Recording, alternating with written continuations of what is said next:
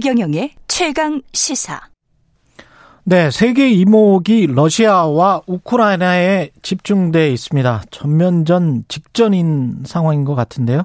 미국을 비롯한 서방 국가는 국제법 위반이다. 이렇게 말하면서 경제적인 제재에 나섰는데요. 지금 상황 한국외국어대학교 우크라이나어과의 올레나 쉐겔 교수님 전화로 연결돼 있습니다. 안녕하세요. 네, 안녕하세요. 예, 교수님 고향이 우크라이나시잖아요. 네, 네, 우크라이나 수도 키이브입니다. 예. 예, 그건 지금 도네츠크하고 루간스크 지역 다른 지역입니까? 어느 지역인가요? 네, 좀 많이 떨어져 있는 많이. 지역이기는 하지만 예. 뭐 같은 우크라이나이니까요. 예. 아, 그렇군요. 이게 지금 도네츠크하고 루간스크 지역은 러시아와 접경 지역이죠. 동북 동북 네, 네, 쪽으로. 맞습니다. 예. 그 가족들이 아직 거기 계시죠? 우크라이나에. 네, 우리 부모님은 우크라이나에 계셔서 저도 걱정하는 마음이 굉장히 많죠. 말로 표현할 수 없습니다. 예. 지금 뭐 동생도 있고 어린 조카도 있고 다 지금 키우에 있습니다. 예. 키프 키프에 있다고 말씀하셨죠? 키프. 네네. 예. 그러면 수도인데 자주 통화는 하십니까? 매일 연락을 주고 받, 받고 있죠. 예. 그러니까 항상 전화를 물어보고 있습니다. 어떻다고 하던가요? 뭐 기후 같은 경우는 이제 긴장이 많이 되고 있으면서 예. 사람들은 뭐 마음 준비란 뭐 대응할 준비를 전할 준비를 지금 하고 있습니다. 그래서 좀 어 뭐 3, 40대 같은 경우는 이제 어 지역 반호군에 합류해서 훈련을 받으면서 어 최악의 경우를 대비해 어 이제 적이란 그 싸울 준비를 하고 있습니다. 제가 저 BBC를 보니까 지금 말씀하신 3, 40대 그냥 일반 직장인들이 그렇죠. 예, 그 뭐죠? 소총 교육을 받고 있더라고요.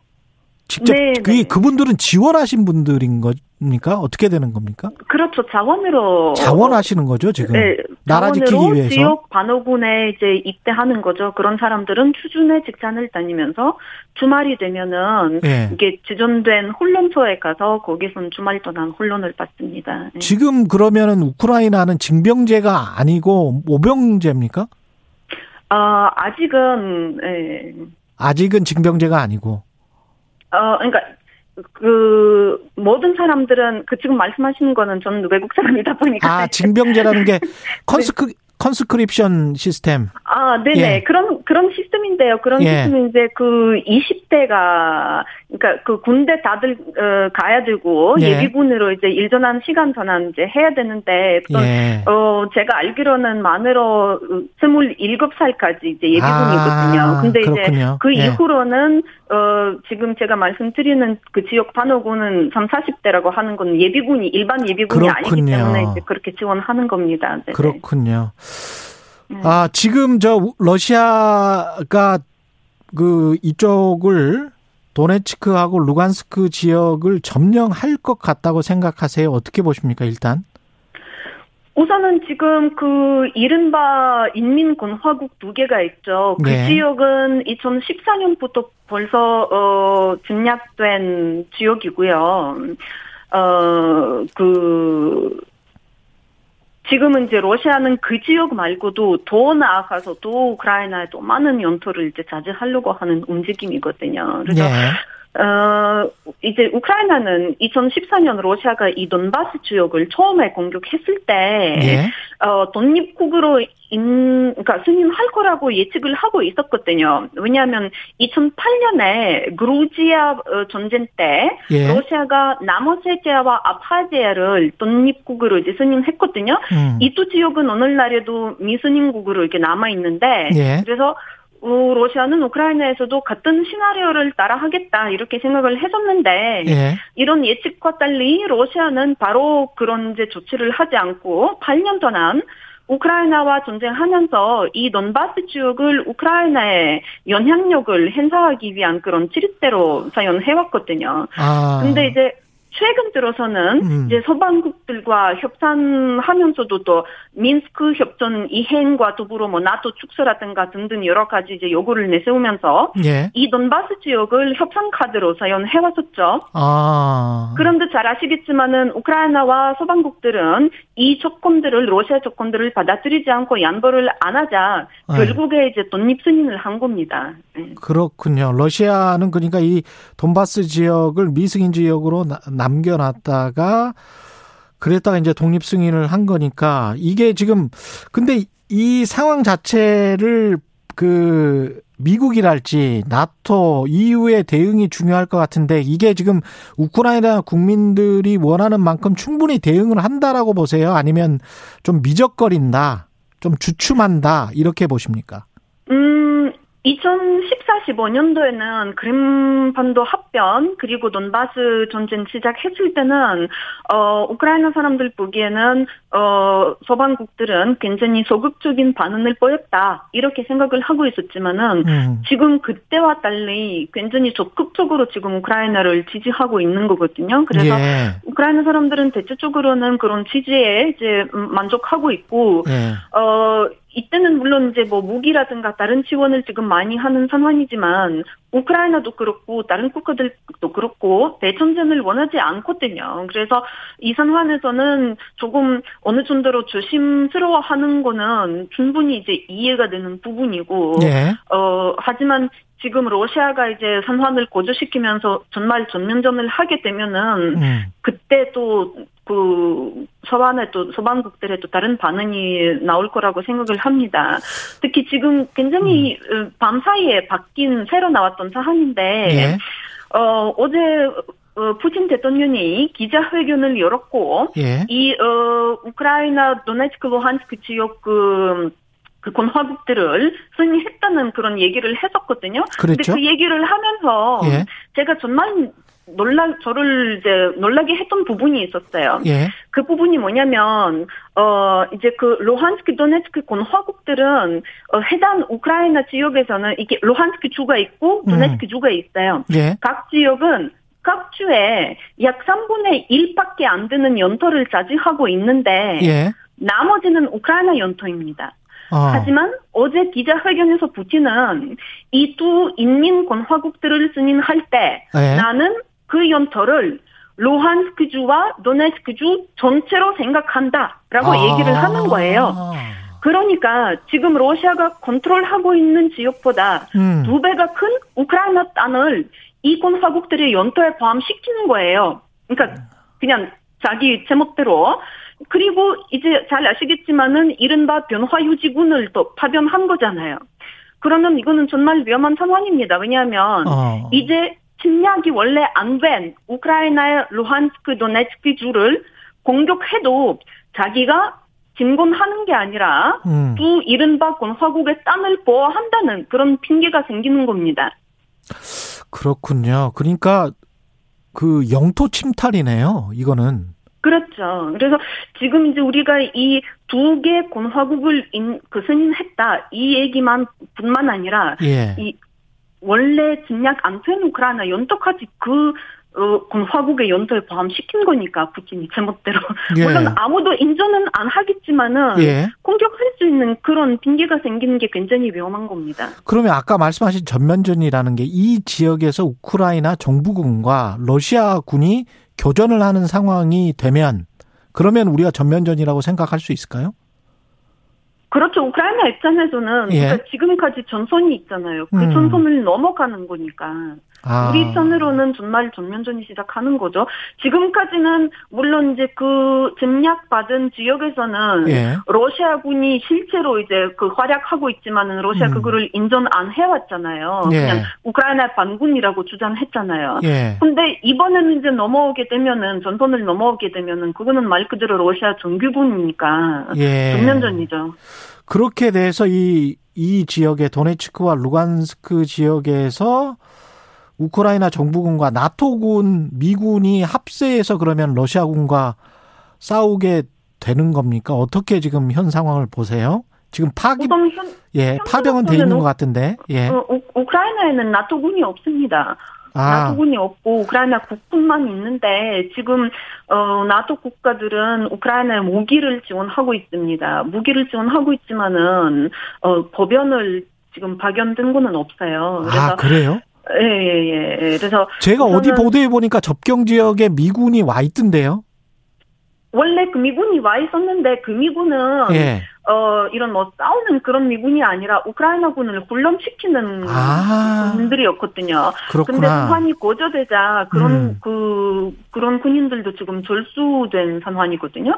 예, 그래서 전면전 하게 되면은 과연 이제 나토군이 실제로 우크라이나에 파견될지는. 한번 지켜봐야 되겠지만은 지난주까지만 해도 바이든은 우리가 우크라이나에 무기 등 지원을 하겠지만 음. 우리 군인들을 파견하지 않겠다 이렇게 이제 얘기를 했었는데 음. 뭐 워낙 상황이 급하게 바뀌고 있는 거라서 어떻게 될지는 한번 지켜봐야 될 것 같습니다. 그 러시아 푸틴은 왜 이러는 걸까요?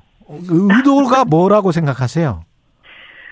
그래서 이제 푸틴이 무엇을 원하는지 예. 어 그저께 했던 대국민 연설에서 잘 나타나 있습니다. 이제 예. 뭐 우크라이나라는 민족도 없고 우크라이나라는 국가도 없고 다 뭐 우리 러시아 거다 뭐 이런 이제 말도 안 되는 어. 그런 어 산산한 그런 현실과 아무 상관없는 역사 얘기를 하면서 했었잖아요. 예. 그래서 그거를 들어보면은 첫 번째 이제 그 음, 자국민들한테 전쟁을 전단화시키는 것으로 보이고요. 예. 전쟁을 해야 되는데 근데 전단화시키는 거고 예. 두 번째는 이제 러시아 제국 또는 뭐 소련 되살리기 또는 음. 뭐 러시아를 다시 슈퍼파워로 만들기 음. 이제 다양한 표현을 쓸 수 있겠지만 같은 내용이죠.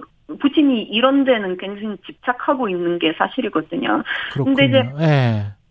이런 상황에서 어제 기자회견을 하면서 다시 우크라이나에 우크라이나 와 서방이 받아들여야 하는 요구를 또 내세웠거든요. 예. 어제 얘기했던 요구가 뭐냐면 우크라이나가 영원히 나토 가입을 포기하고 음. 크림반도를 러시아 영토로 인정하고 예. 돈바스 문제를 민스크 협정을 이행함으로써 해결해야 하고 음. 우크라이나가 비무장화가 해야 한다 이런 이제 요구를 한 거거든요. 예. 그러니까 우리는 이제 우크라이나 영토의 상당한 부분을 러시아에게 그냥 줘버려야 하고 러시아가 우리 국경에 군기지를 세우는 것을 보면서도 우크라이나가 비무장화해야 한다는 요구거든요. 음. 이거는 정말 늑대 앞에 꼼짝도 못하는 양이 되어버려야 한다는 얘긴데 예. 당연히 우크라이나가 받아들일 수 없는 요구들이고 음. 우리가 이 조건들을 받아들인다 하더라도 러시아가 더 이상 공격하지 않겠다는 러시아 말을 믿을 수가 없는 상황이거든요. 음. 음, 그래서 이제 푸틴은 돈바스 그 어제 기자 회견의 내용인데 예. 푸틴은 이제 돈바스 지역의 두 공화국 독립 얘기할 때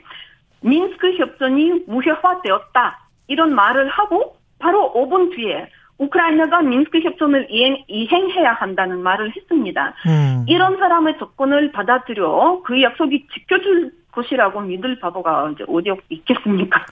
그러면 양국 간에 지금 국민 감정은 굉장히 안 좋은 상황일 거는 분명하고 그런데 원래 이렇게 굉장히 많이 달랐습니까? 좀 갈등이 많았습니까? 우크라이나와 러시아가? 그렇죠. 많았었죠. 근데 아. 항상 러시아가 이제 강자로서는 우크라이나를 음, 역사적으로 보면은 이제 이겨내고 이제 지배를 해왔었죠. 근데 음. 러시아는 그런 어 역사적인 이제 사실들을 왜곡하면서 아니라고 하지만은 음. 이게 역사라고 하는 거는 역사학자가 해야 되는 거지 그렇죠. 정치인이 하는 게 아닙니다. 그렇죠. 예. 어, 사실은 그 지금 역사 얘기를 길게 할 수 없지만은 네. 우크라이나는 러시아의 어그 러시아를 굉장히 오랫동안 저항해왔습니다. 예, 알겠습니다. 그리고 그런 지금 마지막으로 이런 상황에서 대통령과 국민들이 똘똘 뭉쳐서 러시아에 저항하겠다. 이런 어떤 러시아와 러시아가 만약에 침공을 하면 싸우겠다. 이런 게 확실합니까? 우크라이나 지금 현재 국민들이? 네, 단결이 많이 되어 있어요. 예. 우크라이나 사람들은 이만큼 대결 될 수 있다는 거는 저도 굉장히 예.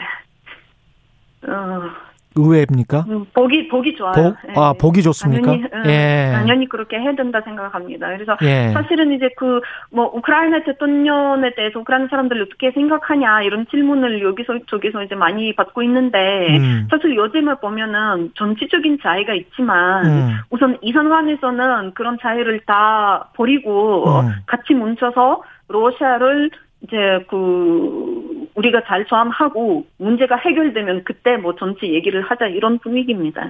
근데 저 우크라이나 국민들의 생각과는 달리 이제 국제 관계가 좀 냉정하지 않습니까?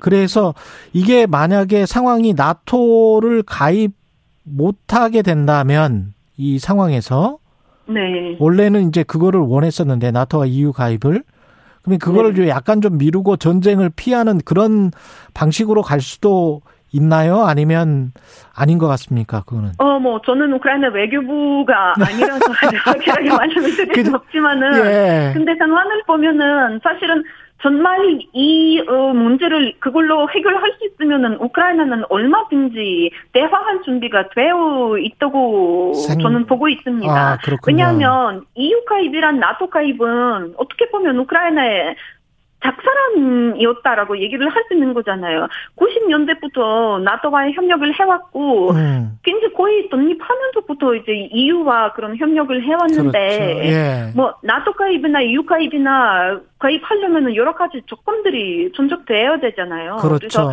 그거 지금까지는 가입이 아니라 협력이었거든요. 음. 그런 협력은 앞으로도 수십 년 동안 이루- 이루어질 수도 있고, 그래서 음. 그런 측면에서는 러시아가 이거를 너무 어 이렇게 그 과하게 얘기를 하는 거거든요. 마치 우크라이나가 뭐 내일 모레 나토 가입할 아. 것처럼 그건 아니거든요. 그래서 그 부분에 있어서는 우크라이나는 충분히 어 대화를 할 수 있는 부분이라고 생각합니다. 알겠습니다. 오늘 소식 잘 들었습니다. 문제가 좀 평화적으로 잘 해결되기를 기원하겠습니다. 네, 감사합니다. 예, 한국외국어대학교 우크라이나어과의 올레나 쇠겔 교수님이었습니다. 고맙습니다. KBS 일라디오 최경련의 최강시사 듣고 계신 지금 시각 8시 46분 7분으로 향하고 있습니다.